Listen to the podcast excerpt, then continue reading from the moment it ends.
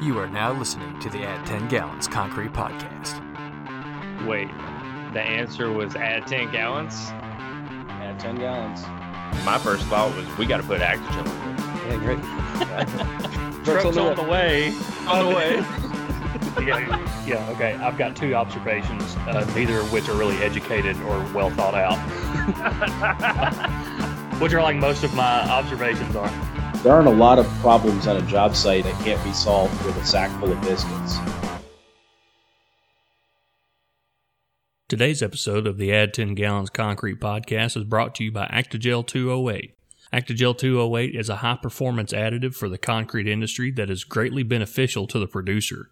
It enables them to increase the percentage of manufactured sand by up to 100% and completely replace all the natural sand in the mix. In areas where natural sand is scarce, inconsistent, and expensive, this provides a huge benefit to any ready mix company out there. Benefits of manufactured sand and concrete include consistent air content, improved compaction, and increased density. Now, in the past, the downside of using manufactured sands was that they were hard to pump, hard to place, and hard to finish. Well, Actigel 208 solves all those issues. By improving suspension, stability, and the quality of the cement paste in the mix, Actigel overcomes the old issues with manufactured sand and leaves them behind. Let Actigel 208 improve the quality of your mix while saving money on every yard you produce. For more information, visit us at actigel.com. That's A-C-T-I G-E-L.com. All right, everybody, we're back. The first podcast of the new year here with the Add 10 Gallons Concrete Podcast. We're joined with the boys as always. Paul, how's it going? Fantastic to be in front of this microphone with you. All right, Joey. I'm good, man. Good, good. Well, we're coming to you here in January. It is the the first podcast of the new year and our 12th. We've made it to a dozen total, and we appreciate you guys being with us. Um, last time we talked to you guys, it was it was before Christmas in the holiday season. Uh, how was it for you? How was uh, how was Becca's Christmas, Paul? Uh, Santa bought every toy in Target, delivered it under my tree, and uh, I, I still don't think we've opened everything. so it was awesome. That's what it's all about, man. That's Yeah, what man. it's all about. Joey, I mean, you you really haven't uh, had to put on your Santa hat yet since Jolene's not even not even a year old yet. But uh, how was your first Christmas as a dad? It was good. You know, she's not old enough to know anything about Christmas, but uh, it was still cool, you know, having her there. And we did stockings. We didn't have a big Christmas, um, but uh, we had some had some family over. We had about a dozen people over for Christmas, so we had a big gathering there and a big feast. So it was all good. Yeah, yeah, right on. I mean, we didn't do any traveling. Uh, I have a huge family, um, and we were missing a good bit of them this year. Um, but I did have my aunt. My I had some Arkansas folk come up, and uh, and one aunt from Texas. But usually it's like five, six from Texas, handful from Virginia, um, Arkansas folk, and all that stuff. And they all come to your house. No, um, we typically do breakfast at my grandmother's house, and then we have a family gathering about two miles up the road at, at one of my one of my cousins' places, and uh, usually that gets rowdy. Usually the uh, the afternoon gathering has about forty to fifty people. It gets real Arkansas up in Yeah, it does. It, it does, and and we have like a, a gift exchange game that we play, and uh, we sing the Twelve Days of Christmas as a group hmm and that that gets because we like split the groups up into like different families hmm and out of the 12 things like each group if we have six groups like each group sings 12 individually then we all sing five golden rings as a as a group hmm and um it sounds kind of cheesy and it is is don't get me cheesy. wrong That's all right. Though. it sounds cheesy That's what traditions are. Traditions are cheesy. it's Hey, cheesy but it's fun it's pretty fun Hey, I, hung out with one couple one night over the uh, over the break. We actually went over to their place. Uh, they had a new house, and, and they had uh, ordered the Trans Siberian Orchestra because uh, the guy there he he likes to go and see them live, but they're not doing any live concerts because of COVID. So they're doing a, a live concert over a live stream, and so he ordered that. Went over there to go check it out. And uh, speaking of traditions, though, uh, the wife is Jewish.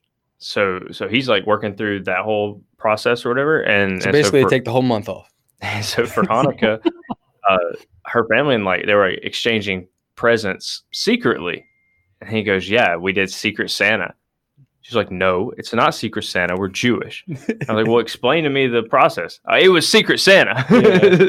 so at least you may have some cheesy customs, but at least you're not trying to rebrand the same thing that already exists. Yeah.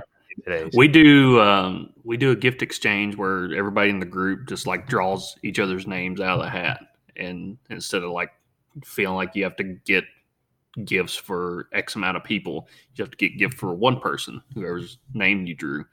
And uh, we started doing Dirty Christmas or White Elephant or whatever you want to call it uh, Yeah. several years ago, and that always gets good because people some people bring wine, some people bring food stuff, and some people will bring like outrageous, crazy stuff.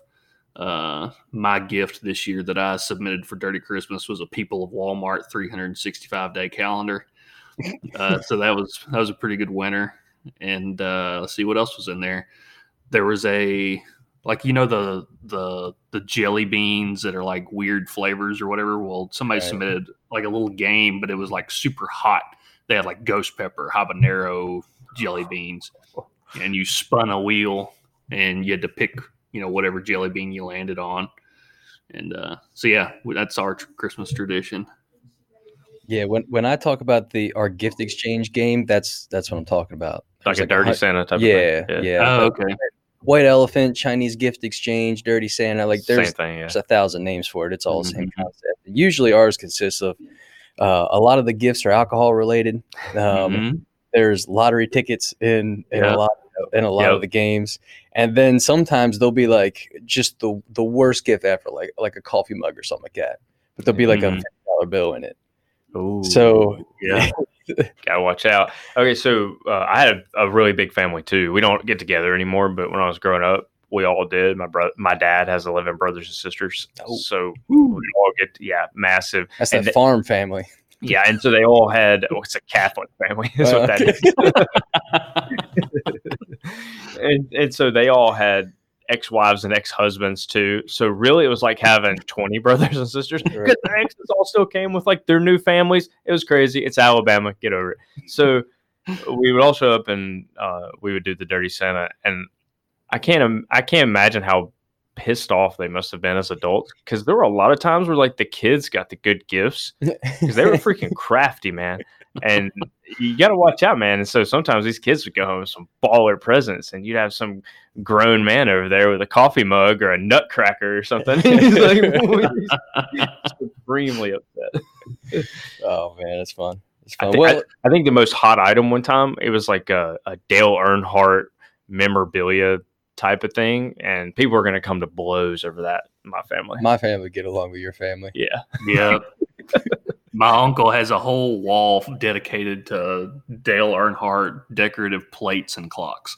Oh yeah, yeah. Still Oh, one more, one more uh, Christmas game that I heard about. I heard about it over the break. I was talking to a friend of mine, and uh, his wife's family. They're a little bougie and rich, apparently.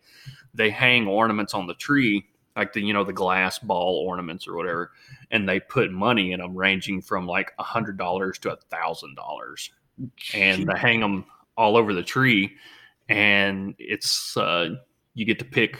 You know, you get draw you get drawn at whatever random order and you go and you get to pick an ornament off the tree. So you have a chance of getting and it may be like a wider range than that maybe a dollar to like a thousand dollars or something crazy. But anyway they put money in these ornaments and you can go pick an ornament off the tree and you open it up see how much money you get and uh, this this guy was telling us it was in a group message. He was telling us about all this. He goes, "Does anybody else's family have anything like this?" I was like, "Dude, we were lucky to have a dollar bill and the plastic egg in Easter." That was the money egg. That was That the was. gold egg. That was- that was the golden egg. You got a dollar when you was seven years old. Come on. Yep. Yeah, well, you would you would shake the egg, and if it didn't make a change sound in there, you knew you had some money. you, you knew how to bill. You think that 34 year old uncle was mad that he got the nutcracker and you got the Swiss Army knife? Imagine how mad he'd be if the seven year old got the thousand dollars and he was sitting over there with uh, George Washington staring him in the face. right, right. They're probably the same family that give cars for Christmas as, gifts, like in the commercials. Those Never- families aren't real. I, I was never able to that up. relate with that. Made that up. No doubt. never came out to the driveway with something with a bow on it. Yeah. just- Yeah, and that, that I love. I do love that one GMC commercial where like she gave him a his and hers watch, and he's like, "Oh, I got us something." he walks out, his and hers uh, Denali's out front, and, and she runs over and takes his truck from him. I just I, I die every time. but nobody's buying two Denali's at Christmas. Who, what are they like? 0.01 percent of people that have ever done that. Get out of here. I'm sure. I'm sure there's some out there, but they're very few, and They're not concrete people. they're not Yeah, listening. they don't they don't sell Actigel.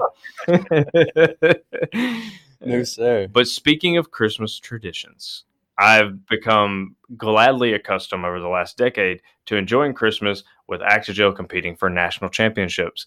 And You on said Actigel. Uh, did I? Well, Yeah. hey, that too. Actually, now I'm thinking about it. You could restart that if you want.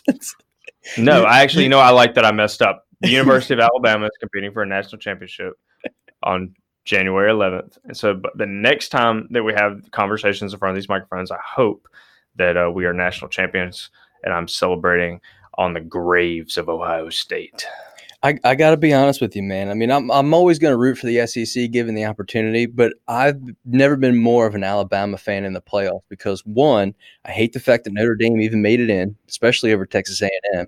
I hate the fact that they're perpetually overrated. Trash team. They're perpetually overrated, and when whenever they get the opportunity to prove that they're not overrated, they prove that they're overrated every single time. But hey, as long as ESPN is still putting the games on television, Notre Dame's going to be there given the opportunity. Well, at least I know who's not ever going to sponsor this podcast. ESPN. Love Well, you. I did, I did just cancel my ESPN Plus subscription for yesterday. you. so. Good for you. And then, and then, secondly, I don't like Ohio State that much either. Actually, I don't think anyone does. No, especially this this year. the first national championship where most of the country's actually rooting for you.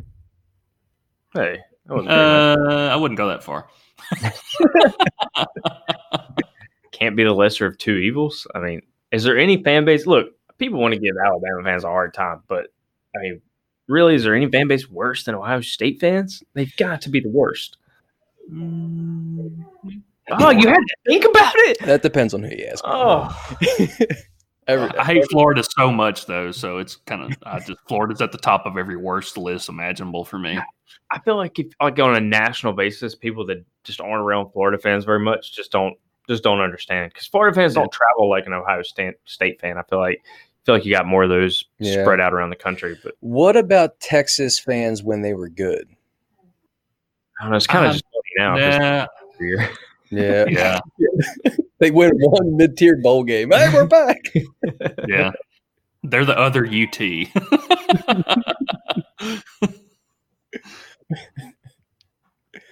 Oh man. Well, good luck. Good luck to the uh, Crimson Tide.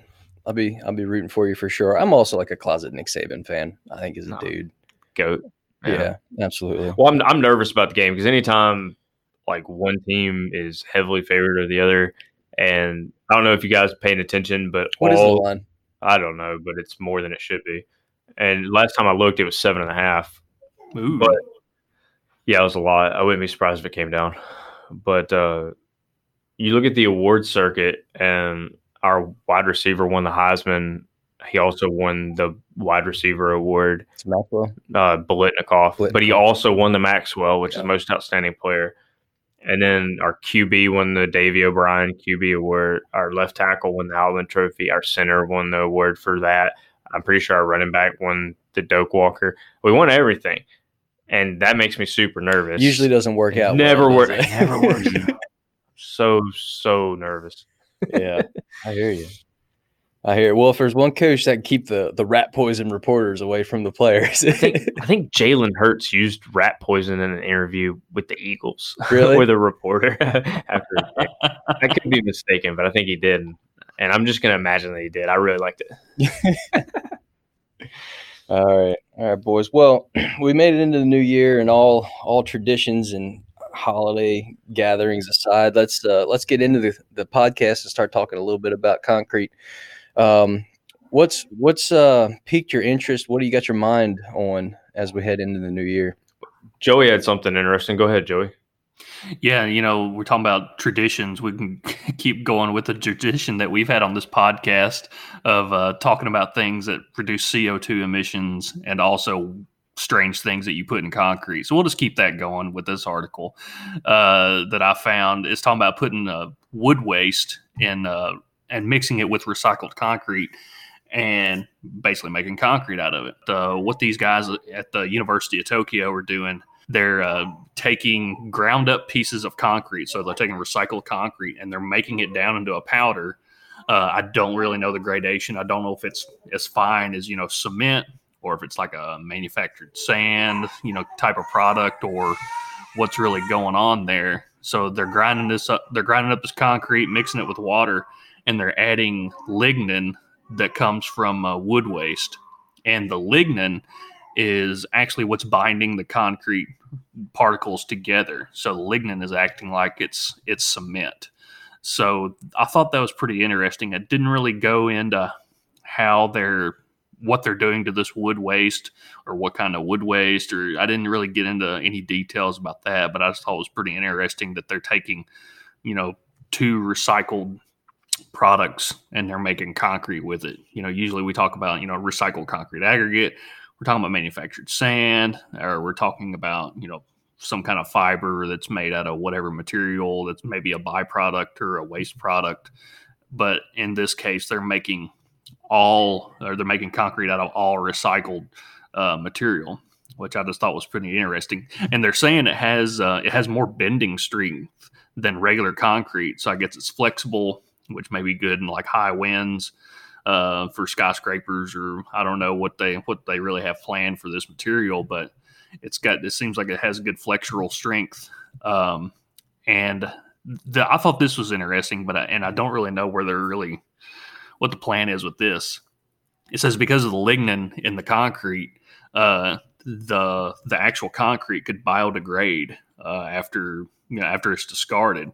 So I don't really know if they're gonna spray this stuff with some kind of sealant to keep you know to preserve that life, or what the plan is for this concrete material.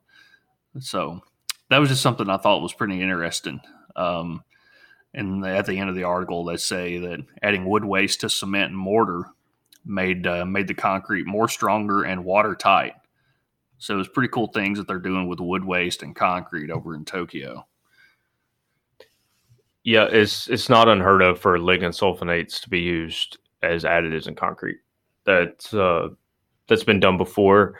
Um, the the issue becomes supply and variability. Mm-hmm. So as long as somebody can buy a consistent product, and then that that's it's almost like a basic technology where things have advanced so far that people really just got away from it. Mm-hmm. Uh, but it's cool to see the researchers are going back and saying, "Hey, this may have been done before, it may be old, but we could refresh it, could bring it back into the you know 21st century and and make it uh, make it viable as a renewable resource." Yeah, and I don't ever anticipate it like completely replacing concrete construction or anything like that, but it's just you know they're using two byproducts or they're using two products that would otherwise just be discarded or you know whatever, and they're mm-hmm. just making concrete out of it. No, it is cool. I mean, it, will have application somewhere. Yeah, you're right. It's not going to take over the ready mix market, mm-hmm. but it's got application somewhere. That's awesome. I'm just interested to see how what that recycled concrete looks like when they start mixing it up with this lignin. Like I said, they they kind of hinted at an in the article that it was more like a powder or mm-hmm. you know something fine like that. Maybe they ground it down to a sand. And so I don't know. It it'd be it'd be neat to see some more research done on it. See a quote unquote mix design for this stuff because they just talk about water, recycled concrete, and lignin, and that was the three ingredients that was in this mixture. So I don't know if it just looks like a cement paste when it's all done, or if it looks like, uh, you know, like flow fill or something like that. I don't know. Yeah, I really don't know. I'd have to see it. Have to see it in person. But I mean, they make these geopolymer cements now that allow you to make concrete with just any kind of trash sand or anything you want, and you know they do their best. But again, it's all about consistency. These new products, it's very, very. As, I mean, I'm talking to the choir here on this podcast, but uh, for the audience out there, you guys know it is very difficult for new products to enter into the concrete market. And so you've got to show consistency, lack of variability, and constant technical expertise. As long as you can add value through each of those stages, then you got a chance to survive. And so whether it's a geopolymer cement or a, a lignin based recycle aggregate ground thing, or or you're putting wind turbine blades in the concrete, whatever it is that you're trying to do, uh, it takes time. It takes time, and it's it's tough. And you know, it's it's exciting though. It's exciting to look at it start. And you know, a lot of times it starts in a university setting, and then you know maybe 20 years from now. Unfortunately, that's how long it takes for some of these technologies in this industry, right? It could take easily 10 sometimes 20 years for things to really get uh, get a hold in in some kind of market. Uh, maybe not dominating ready mix or dominating cement but maybe get your foothold and uh, maybe they find a, a, great place in architectural precast or something. Well speaking about eliminating variables and improving consistency that's a good segue into our guest. He's a volumetric guy uh, with coastal gunite marcus vanderhoffen um, we know him from the American Shotcrete Association, and he's been all around the country, heck, maybe even all around the world. And he'll get into that here in this interview. You know, making concrete with uh, with all types of different materials and uh, different sources uh, and in different applications. But um, we'll get into we'll get into all that and the variables and and how he deals with all those variables and uh, how he deals with it on the volumetric side of things uh, with the equipment that he uses and the company that he works for. Um, so, without any further ado, this is Marcus Vanderhoffen with Coastal Gunite.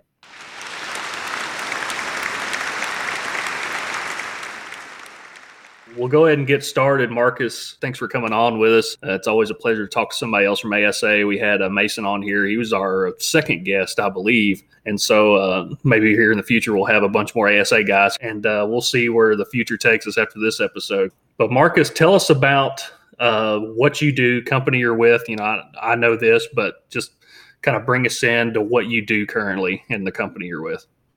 So I'm with Coastal Gunite Construction Company. I've been with them uh, about almost a decade now.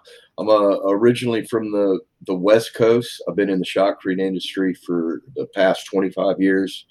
Um, had a good run out there. Uh, company got bought out. Uh, I knew the ownership of this company and uh, have been out here ever ever since. What um, so with Coastal Gunite, what kind of work do you do? Is it a lot of underground, or do uh, residential, civil, or uh, what do you do? So, uh, so I'm the the C, COO, a, a big name for really the glorified uh, firefighter and estimator and uh, multi multitasker. Um, we operate uh, pretty much on the East Coast. In the uh, what we do a lot of, of underground uh, from culverts to to uh, shafts and uh, stuff like that. We have another division that we like to uh, call our bridge division, and and we'll do um, gunite, but but more substructure repair in general, metallizing, pile jackets uh, anything to do with the the work that's underneath the bridge deck. And uh, but when it comes to shotcrete, you know, we'll look at everything except pools. Tell Mason that. we'll leave all that up to Mason. Then he's got that covered. Yeah. Is it is there a reason for that? You just don't want the headache, or is believe it or not, the pool industry is you know it's not easy. We you, you visit us; they're part of the ASA, and uh, we give the pool guys a hard time. But the the reality of it is that it, it's not an easy um, business to be in. It's very competitive, and and you know doing it right. To be be honest, I couldn't take some of my crews and just go out and be in the pool business. I have built pools uh, in the past when I was on on the West Coast, but the group uh, that I'm with now, you know, it'd be completely foreign to them. So it's it, there's not this just because you're a shotcreter crossover to uh, being able to do that type of work. Right, that's understandable. And, and, Mason, you can tell Mason again. I actually respect the pool industry. You know, I didn't, I didn't badmouth it. Didn't. We'll save the bad mouth, the bad mouthing for after we uh, record. Then you can, you can, then you can speak freely about Mason. You know. There you go. um, so you said you do gunite. Is that uh, are you running meter trucks? Do you do some bag mixes? Uh, what's the operations there?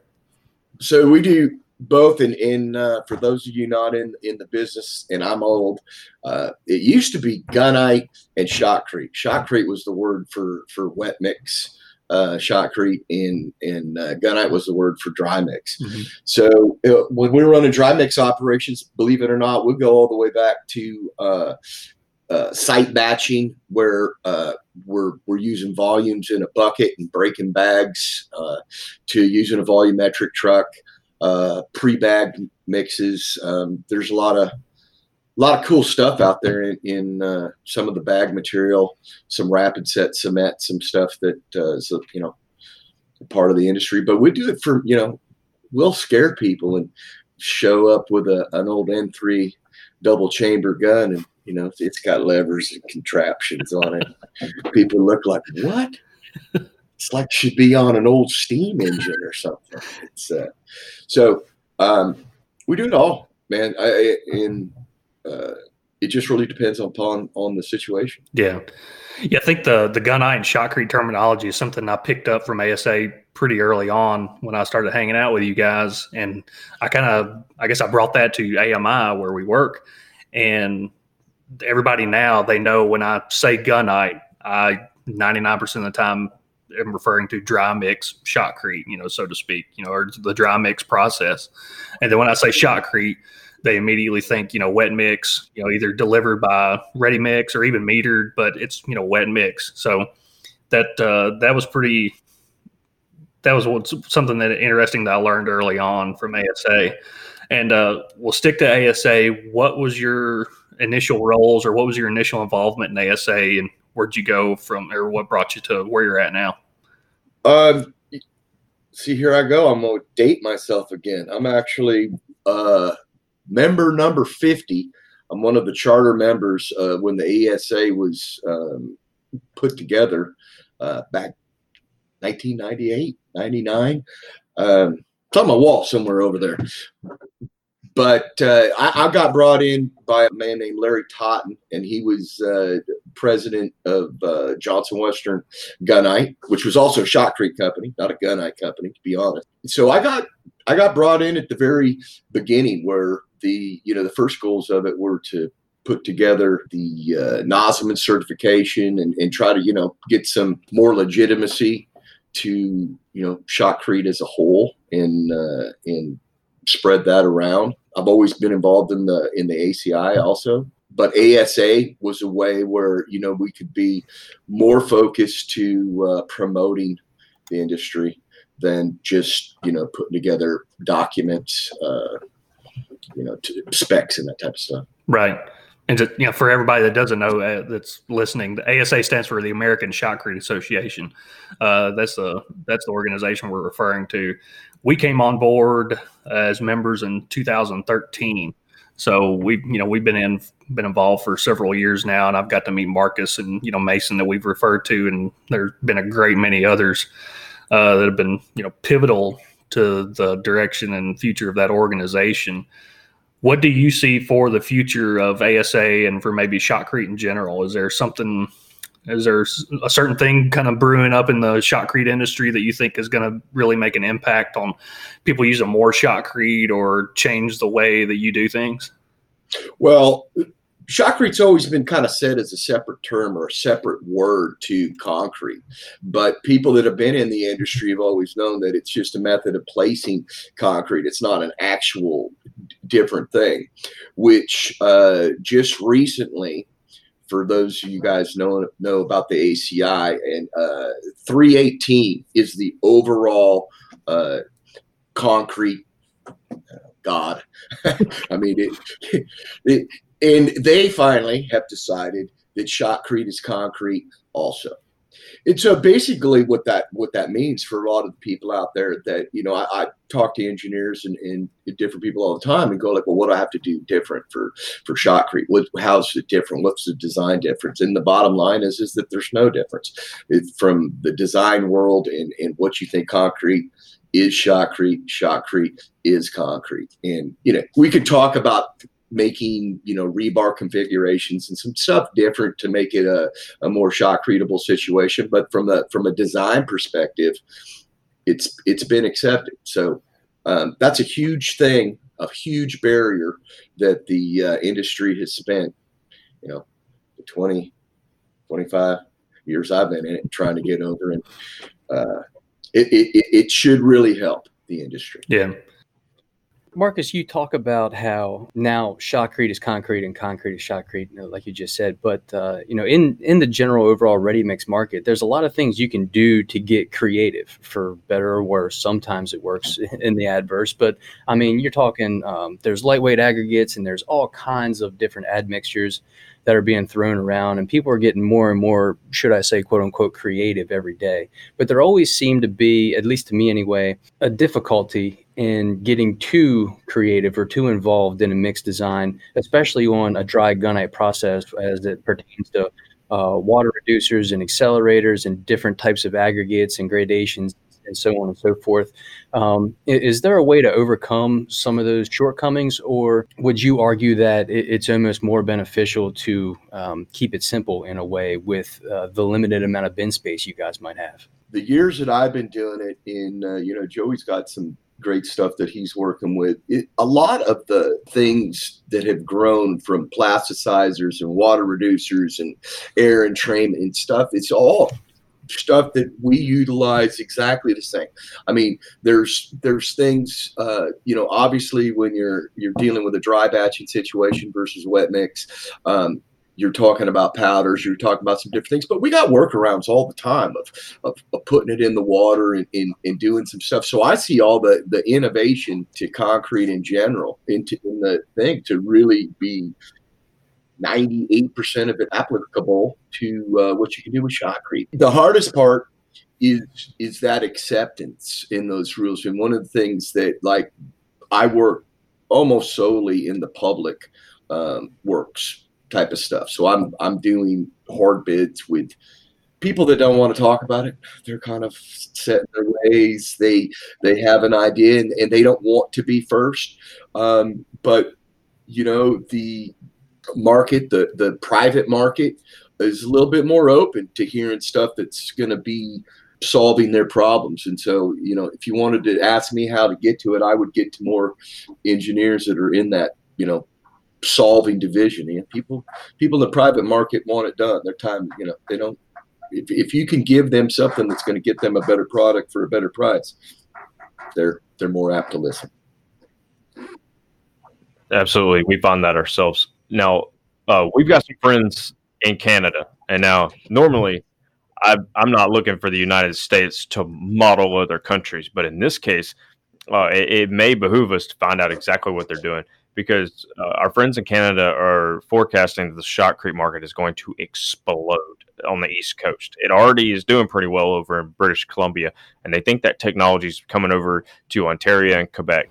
And what they're what they're forecasting is is that uh, the the application of shotcrete, you know, applying concrete, casting it in place via the shotcrete method is going to explode and they're selling this successfully to the A&Es and and to the the project manager, you know, the general contractors and saying, "Hey, we got a new uh, sub. Yeah, I mean, you could do crane and bucket for this, or you could pump this all this way, or, or however it is you're going to cast this in place but there's another way to do it. There's another way to apply in this shotcrete. So I don't know, Marcus, if you're familiar at all with how they're selling it, but uh, they think they're successful with it and they think it's going to explode. All right, now I'm going to give you the old old school version. The uh, you know wet mix shotcrete and subterranean work's been going on since the 50s and 60s, but the real change came uh, in the 70s with the advent the sidewinder pump swing tubes basically the horsepower and stuff turned what used to be dry mix and used to be hard to do into very doable on the west coast and i started in, in 95 but i can tell you in in the 90s in late 80s that 98% of your substructure parking garages from regardless, were built shotcrete method from from Seattle down to to LA, and uh, that technology that is, or it's not technology, it's just people. I'm now on the East Coast. People don't see it so much on the East Coast, but that that migrated basically from California up through uh, the state of Washington and into Vancouver, BC, and um, I'm from Seattle originally, and so you know I I saw it going up there, and then it kind of uh, moved some more uh, laterally across Canada. But it's you know that basement work is just not as prevalent on the the East Coast. You can you know Joey's probably looking around it all the time, but it's you know I they are starting to get it, but um, it kind of still shocked me when I came across the country that hey, these guys aren't doing this on a regular basis. And I'm I'm like explaining to something that to to on the West Coast they go like, huh?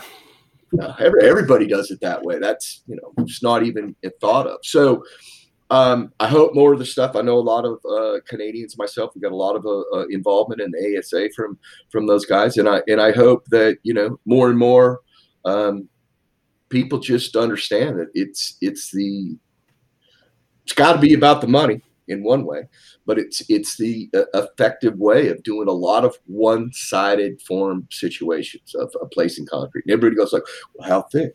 You know, hey, I've done walls that are 48 inches thick. I've done walls that are six inches thick. I've done, you know, it's it's really um, it's a lot more vast and in, in, than people expect or understand. Do you think uh, the reason for that is that the guys in the East just haven't heard of it yet, or are they just set in their ways and maybe have heard of it and just don't know how to do it properly? Or do you think there's what's the reason for that?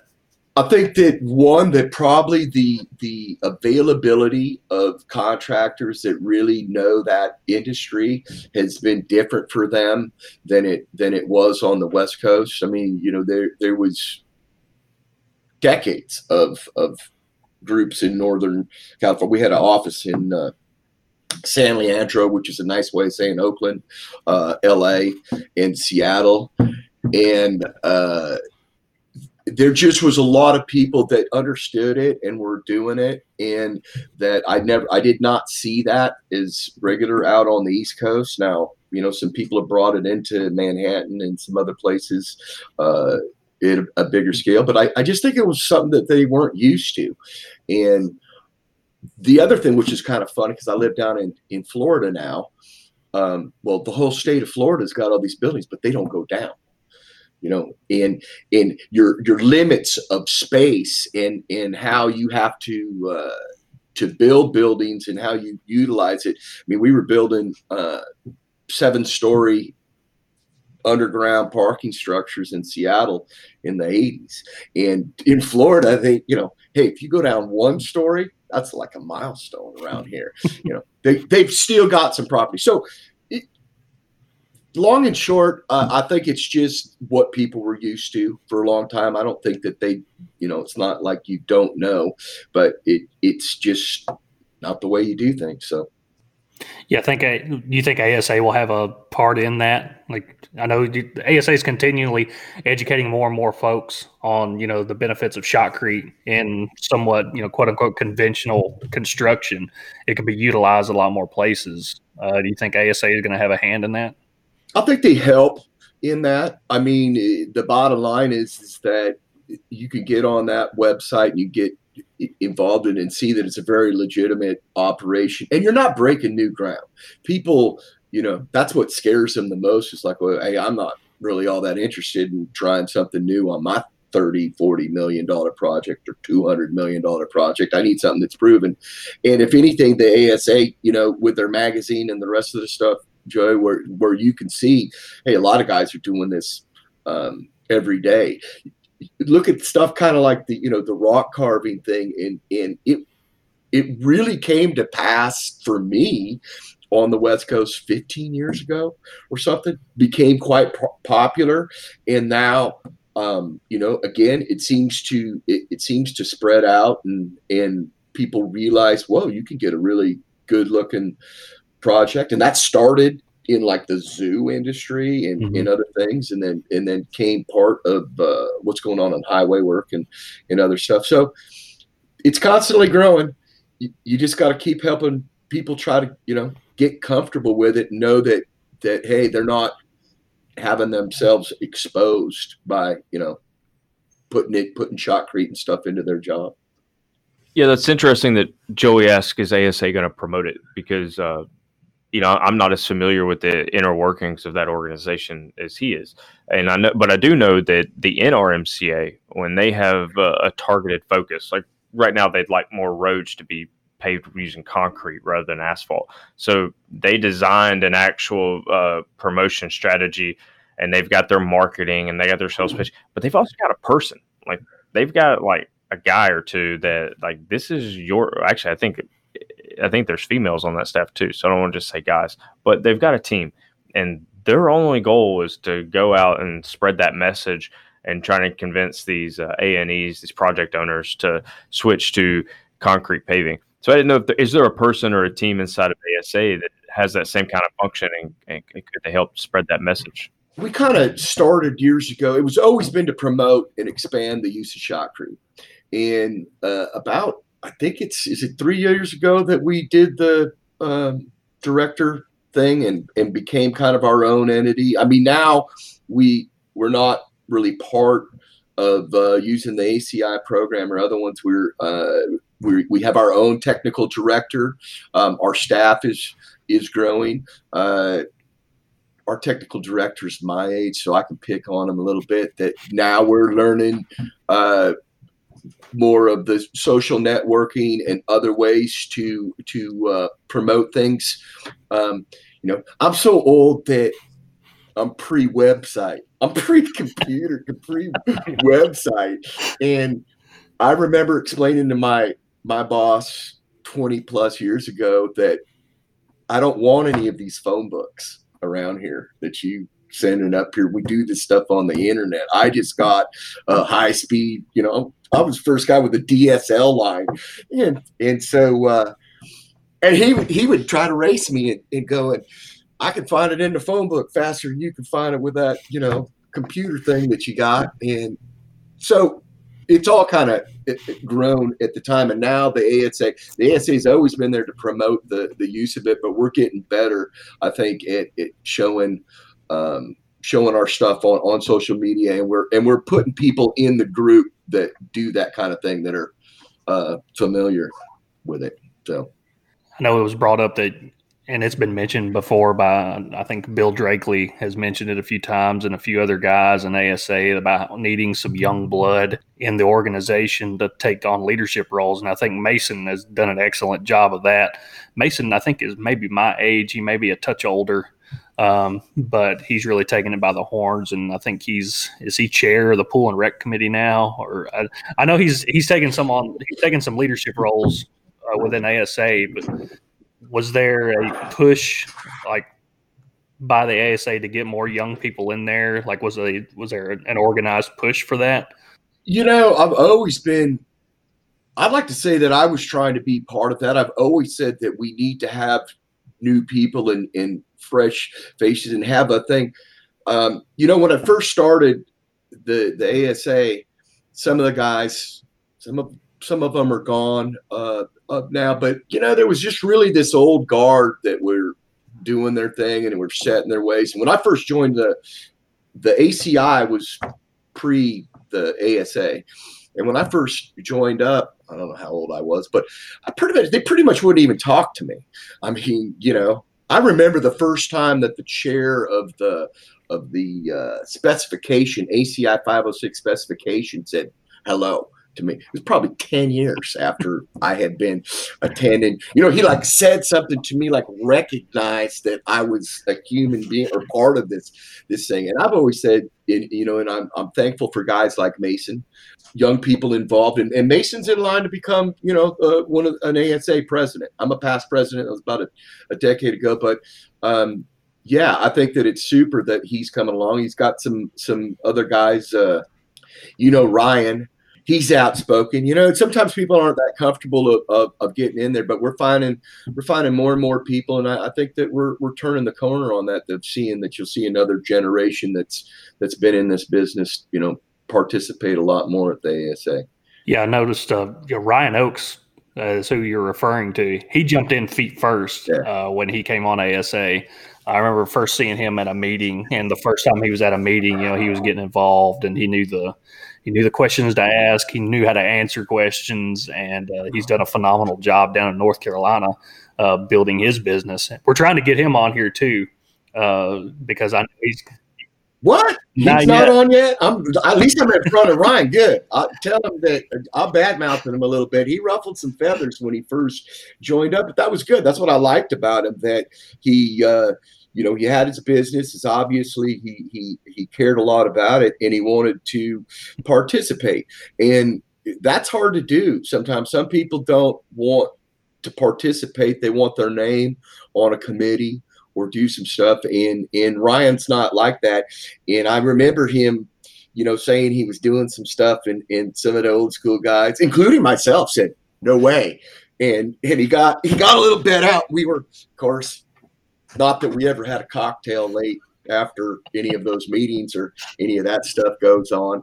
He he meant to me that he was kind of bent out of shape. Somebody, you know, called him, and I said, "Well, I was one of those guys, Ryan. I called you on it. You know, all you got to do is do what what you say, and if you believe it, you know, don't back up, don't get upset about it, it, it because I feel like that was a lot of how it was for me coming in. That that uh, I got a lot of. Well, who's this guy? Who who who does he what? How does he think he's somebody to to be in there? And you and you got to break through. So I'm glad for Ryan. I'm glad for for Mason. I'm glad for a lot of the people that you know care about the industry and are willing to speak up about it. It's yeah, Ryan important. also um, he's won some awards through ASA uh, at the you know at the annual banquet uh, for some of his projects. Uh, I know you you and uh, and Coastal have won awards as well. What's a unique project that maybe sticks out among all the other ones that you've done? Oh, um, I got two of them that kind of stick with me forever. Uh, years ago, I did the Washington State Capitol Dome, which is the fourth largest dome uh, in the world, I think. I mean, it's so pumping wet mix shotcrete back then.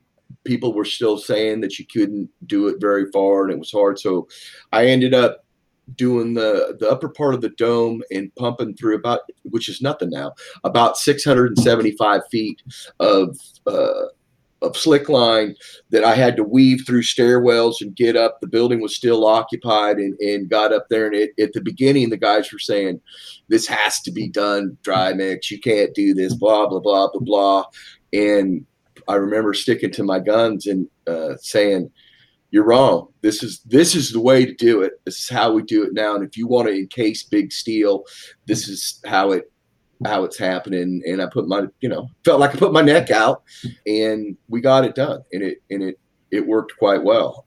The second one to me was uh, the Experience Music Project, which is also in in the state of Washington in downtown Seattle, which was about a hundred thousand square feet of Frank Gehry.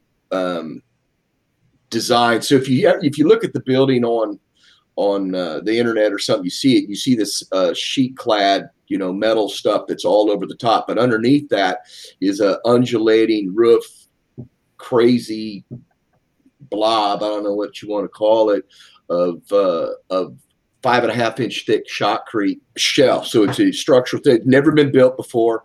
People really didn't know how to do it. I came up with a stupid idea at the, at the beginning. I wish I would have charged for it, but I, I, I kind of said, you know, we can put mesh over this thing so you got something to hook to a heavy mesh that you can walk on and you can hook to.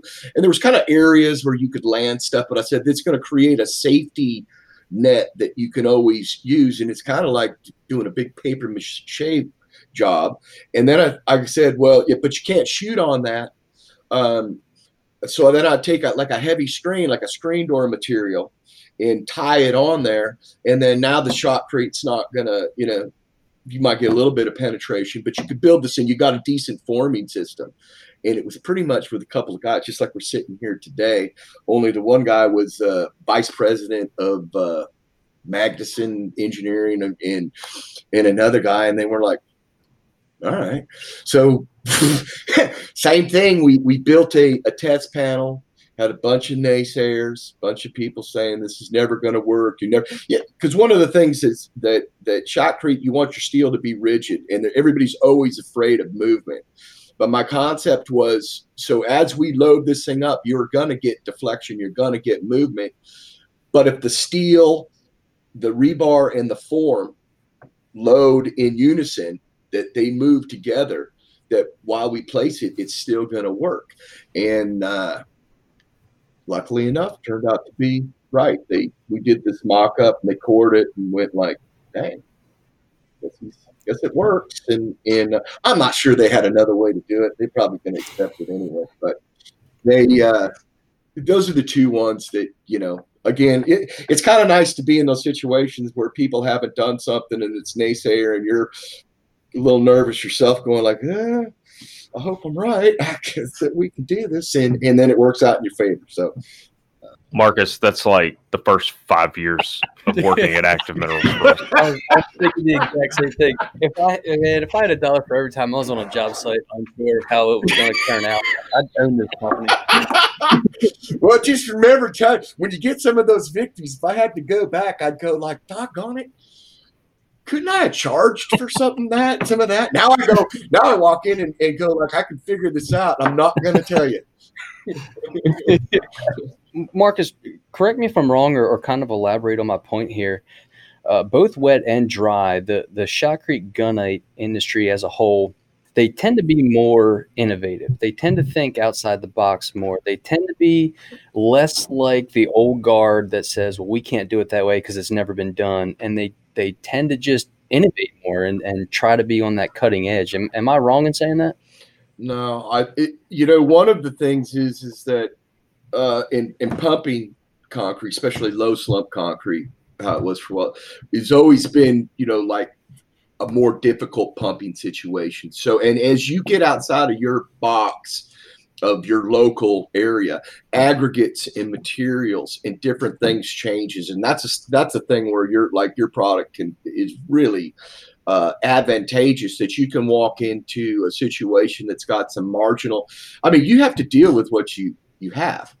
I can't bring in aggregate from from you know the Pacific Northwest that I'm used to all the time and do a job in you know Colorado or Florida or whatever. So you you you get these you have you know your your aggregate sources that you're going to deal with and you need to figure out ways to make that work for you. And um, you know the the that's the great thing about a lot of the additives that thing that makes a unpumpable situation an unwinnable situation um, doable without without making the mistake of just adding cement I, you know, I tell you, for years and years, it was the whole thing was was uh, well, just add another sack to it, or just add another sack to that, and everything's going to work out for you. And and true, you know, eventually you'll get it through the pump, you'll get it to work, but there's a few other problems, as you well know, that all of a sudden uh, a, a 10 and a half sack mix or 11 sack mix uh, hmm got a few other problems. I mean, I don't know what all this cracking's about and all these other things that are going on, but so I'm happy with those guys. I wish that I could uh, help out in more situations where it was in the out of my control of a you know proven mix design. But I think once you get more strength too, uh, you know, it, it, with you know certain uh, ready mix people solving problems, and a lot of that it goes on. But it's it's that. Uh, QPL list and all these things. Everything's got to be on. It, it, personally, it drives me nuts too because you guys can have a great product. You can, I can go like, hey, I can solve this problem for you in two seconds. Well, it's not on my QPL. And I'm like, well, no, it's not because you don't, you don't know. You're not, you're not part of the the leading edge. And so, keep keep plugging, man. Keep keep out there in. Uh, you know, I wish it could say over my lifetime it's got easier, but I feel I feel a lot of times I'm still walking into the same room I did 25 years yeah. ago, going like, "Hey, we got answers, we got we got ways of solving this," and they're looking at you with the you know the deer in the headlight look. So. Yep. The, the more things change, the more they stay the same sometimes. But uh, you you did hit on something that I'd like to kind of uh, touch on for our listeners that may not be as well versed in, in and gunite.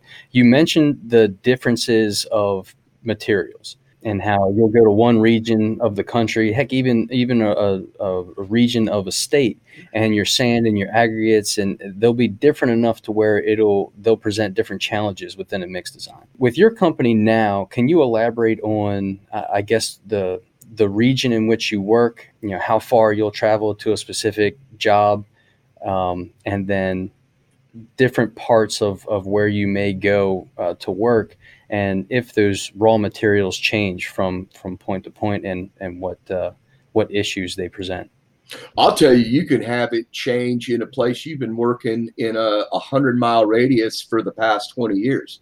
Um, you know, sand sources and their, their gradation.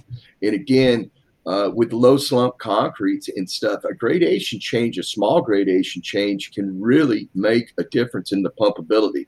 Uh, you know, you all know, and Mason Mason be a good example of that. You know, I personally operate in 20 different states, and I've worked from Seattle, Washington, to the Keys in Florida, uh, and up to New York to Buffalo. So I, I've been around and see a lot of different things, and worked with a lot of different places. And you know, now I've I've got adept at the first thing that I do when I'm outside of my box is, is, take a look at their gradations. Go like, hey, send me what sand you got. What's in your pile right now? Just tell me how that's breaking down, and I'll put that and chart that and kind of look and, and go like, mm, this is probably where I need to be to have a close to pump, you know, a good chance this pumping. And and the better I look, see those gradations go like, man, there's not a lot of holes in that. That's gonna work good. It it, it usually works, but sometimes even with people you've been buying from, they get a different load of sand in. You were pumping yesterday, you're pumping, you know, today, and the third truck comes with some new ag in it or whatever, and and boom, you're not pumping. First thing out of their mouth is, well, there's something wrong with your pump. I can't pump this stuff. You know, well, I'll put another pump in line there. And, and, you know, when it's plugging in the reducer, you can pretty much say, hey, we've we've had a change in that. And, uh, you know, to your guys's I know I've talked to Joe a few times, but you know, I know that Mason had been in some situations where, hey, without your guys' stuff, it was boom, it just stopped. The second he run out, it was his fault. He run out of your stuff, and and, uh, and, and his day was over. But um, it's huge, and you need to, you know, I personally like to be able to bring different things to, you know, other than just put more cement in it and create some problems. So I, have got a question. You're talking about uh, looking at the gradations, and and you're you were saying it almost sounded like you said you were plugging them into something to get a look. Uh, when you're saying you're looking at the gradations and and the cement content and the water content, you're saying, oh, this is going to be fine. Is that just an experience thing, or do you have a program you're using? I'd, I, would love to find more about what you're doing. I there. actually, uh, I got to give uh, uh, Mark Jolin um, Canadian guy. I don't like to give the Canadians. You said Canadian. I don't like to give any of those guys credit, but but uh, Joey's familiar with Mark. He's been in the the ACI and the ASA um, since since day one of, of my involvement, and and he's a professor uh, that works at a Laval University in uh, Canada and has done an incredible amount. He's a shotcreter. Uh, you know, I don't I don't say that about guys with PhDs too often that they're a shotcreter. That's a that's a, a plus. But he's a he's a shotcreter, and he said a long time ago to me that you know. So if you look at your your highs and lows of each one of your gradations, so you you've got a chart in there. and I just use a simple spreadsheet for it, and so you need to stay between the lines according to the rules. It's got to be from here to here to here to here. But the the bottom line is it, a little bit more important than staying in between the lines is how you mix it, it's going to come out in a, in a, shape of an s within those lines and the and the straighter that you can make that regardless of what you think about 75 25 or, or 70 30 say i'm talking sand to larger aggregate coarse aggregate and in and stuff when you mix those together the the less bounce off of each side, you know, the less holes that you got in it, the better chance you have of it of pumping good. Mark Jolin told me that and gave me the spreadsheet probably a decade ago, and I kind of said, "Yeah, sure, right, whatever." And then I started I, because I'd move around, I'd have to pick a new, you know, make a new mix design. People weren't that familiar when I was in places, and I'd take a look at their aggregate and I'd go like, "Dang, it seems like doing like a 65 35 is about right. Or maybe uh 8119 i found that that these piles of rock were definitely not the same everywhere. And when we were mixing up you know your your aggregates for a mix that if i used that chart and kind of made it so that it wasn't bouncing off of one side it might be a little bit outside the lines but it was a straighter line that when you don't have holes in it it doesn't take up cementitious material. That's what fills those holes and you get a lot more utilization you know correct utilization of your of your cementitious materials. So what I go like, well, that makes sense to me because whenever it was screwed up, what do we do? We just stick more cement in there and start filling up holes. But uh, you, there was another guy. That was another thing that's great about the ASA is that you have uh, you have people, very knowledgeable people, and I'm I'm brain farting on the gal's name because um, she hasn't been there last couple times, Joey, but she uh, wrote a paper on it talking about that type of utilization of, of cements and not to go over the top because if you go over the top now you're you're you're asking for shrinkage. You're asking for other problems that are inherent to that. So what you want to find is the right amount of cement with the right with the aggregates. You can actually refine that more. And i started going down that line going like hmm, all right you phds you might have, you might have something going on here in figuring that out. But that's that's that's where that came from. I stole it. uh, good. Uh, Joey might have to steal that from you, and I'll steal it from ain't him. Not, ain't, ain't a problem. I, I won't make claim to it. I put my name on it though, or something. So you guys got like yeah, put a watermark on it. yeah, yeah, tell Mark. I go. I, I don't know where it came from, Mark. It's probably a bigger challenge for you in Florida too, because uh, as we've learned uh, none of the sand in Florida hardly meets ASTM C33, you know, graded concrete stands. It's almost all outside the line. So I can definitely see where that uh, would come into play for you. But I think it would be a tool that would be very useful for us because we're doing a lot of pumping uh, with the Actigel product. And what we tend to find is that the the, the Actigel is making the mix more robust so that uh, you can use some of these aggregate gradations that maybe aren't the straight line. You're got you got a very curvy S, and and it sort of straightens it out for the Actigel is almost straightening it out for you, saying, "All right, it's okay. You you can be a little curvy, filling uh, in those gaps. It's filling in the gaps, man. It, it. but uh, but we've got a ways to go in our own education uh, in that regard. So any any tools you you have, man, send them over, dude. I, we take them. You, you, know, the and the the thing was is that it it's a lot different than you know when I first started. Like I said, it was uh, we'll we'll do seventy five percent of that, twenty five percent of that, and eight sacks of this, and have at her. And and in fact, my boss at the start was like, "Well, use seven sacks, and if that works, then stay there." You know, if that's not working, maybe we'll, we'll spend some more and, put it into. It was more.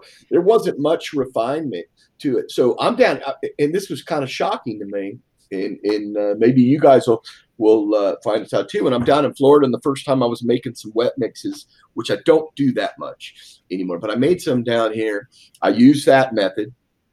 I found that that uh, this was out of uh, it's up in Jacksonville.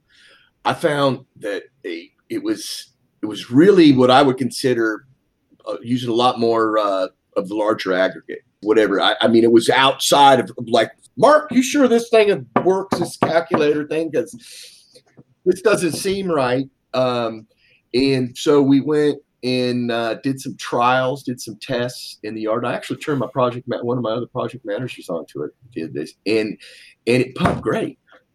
And I was like, wow, there is something to what this guy's madness was on there. And the strengths came up phenomenal, like nine thousand psi out of a out of a wet mix thing. Nothing else, but uh, I don't even know. I don't even know if I had eight sack mix. That was you know about eight hundred pounds of, of, of cementitious. Um, and I'm going like, wow, I can't believe that that was right. Now, one of the things that was turns out to be different. I've argued this before, and I don't know where Actigel works in this uh, situation. The the boiled absorption, the actual absorption of the material was still so tied to the aggregates that it was horrible. So they did the tests and and, and it was like uh, I forget what what our Canadian friends. I'll pick on the Canadians because uh, I know a couple that were were big pushers of, but they said it should be around six percent on your boiled absorption, and I'm at like nine. I mean, there's not a whole one there. I mean, I got great strength. I got great consolidation, beautiful gun barrel holes out of the test panels, and I'm not even close on on that absorption. Uh, maybe that absorption, you know, is really going to have some play in in its long term durability, but that's not something that I can deal with there. But I'm so I'm arguing the fact that a lot of there's not a lot, but some of the members of the ASA were talking about, well, if it's got that, you know, you're not doing your shotcrete right. And I'm like, brother, I'm doing the shotcrete portion of it right. This is the limitations of the of the local materials, and you have to assess that. Um, if local materials aren't going to work or there's another way around it you know i don't know what kind of testing you guys have done to see what the up and down is on on uh, those things but you know all our stuff out here in the marine environment from silica fumes and, and other things is you know about what you can do with the permeability and, and keeping salts and keeping nasty stuff from getting to the steel. So just another one of those things you just kind of live and learn. I in, in seattle i'd be the opposite. I would have been you know 75 78% i got a mixed design i used up there for for 15 years with with uh, 705 pounds of cement, 40 pounds of fly ash, 75 25 on sand rock, 6,500 psi in in 28 days, all day long, probably in just a couple of days, all day long. You could you, and and with that granite rock and stuff up there, nothing getting through it. That's you go to Portland not anywhere that far. Go to Portland, and those guys look go like, mm, that ain't gonna work down here. So it's all over the place. You got to be able to to fix what they got. Well said. Yeah, that's, that's a great tagline. You got to be able to fix what they got. That's well, well said. I'm more of a half full guy. I like it. You know, the, the, the, the glass is half full. It ain't half empty. I, I think that that uh, for us in in our particular industry, uh, having three three eighteen validate it is you know another way to do is just going to open some more doors. Um, I can't give away my secrets of where I work and what's going on well, but I have certain jurisdictions that that their uh, acceptance is growing, and that's my goal is to get other places shot you know I, I, I never wanted to be like a shotcrete bragger that saying you know well the impact is the you know the difference and all that.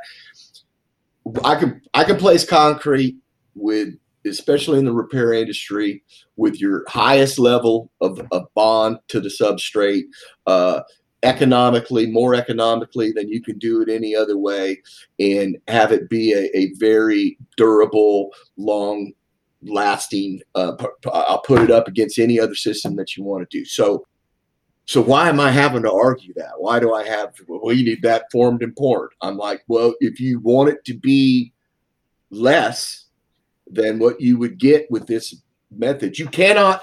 I, I always go with the bonding agent stuff. You can't stick glue in between two layers of, of metal when you want to when you want to you know something to be together you got to weld it. It's got to weld together. You can't put a layer of stuff and be anything better than what that layer of stuff is.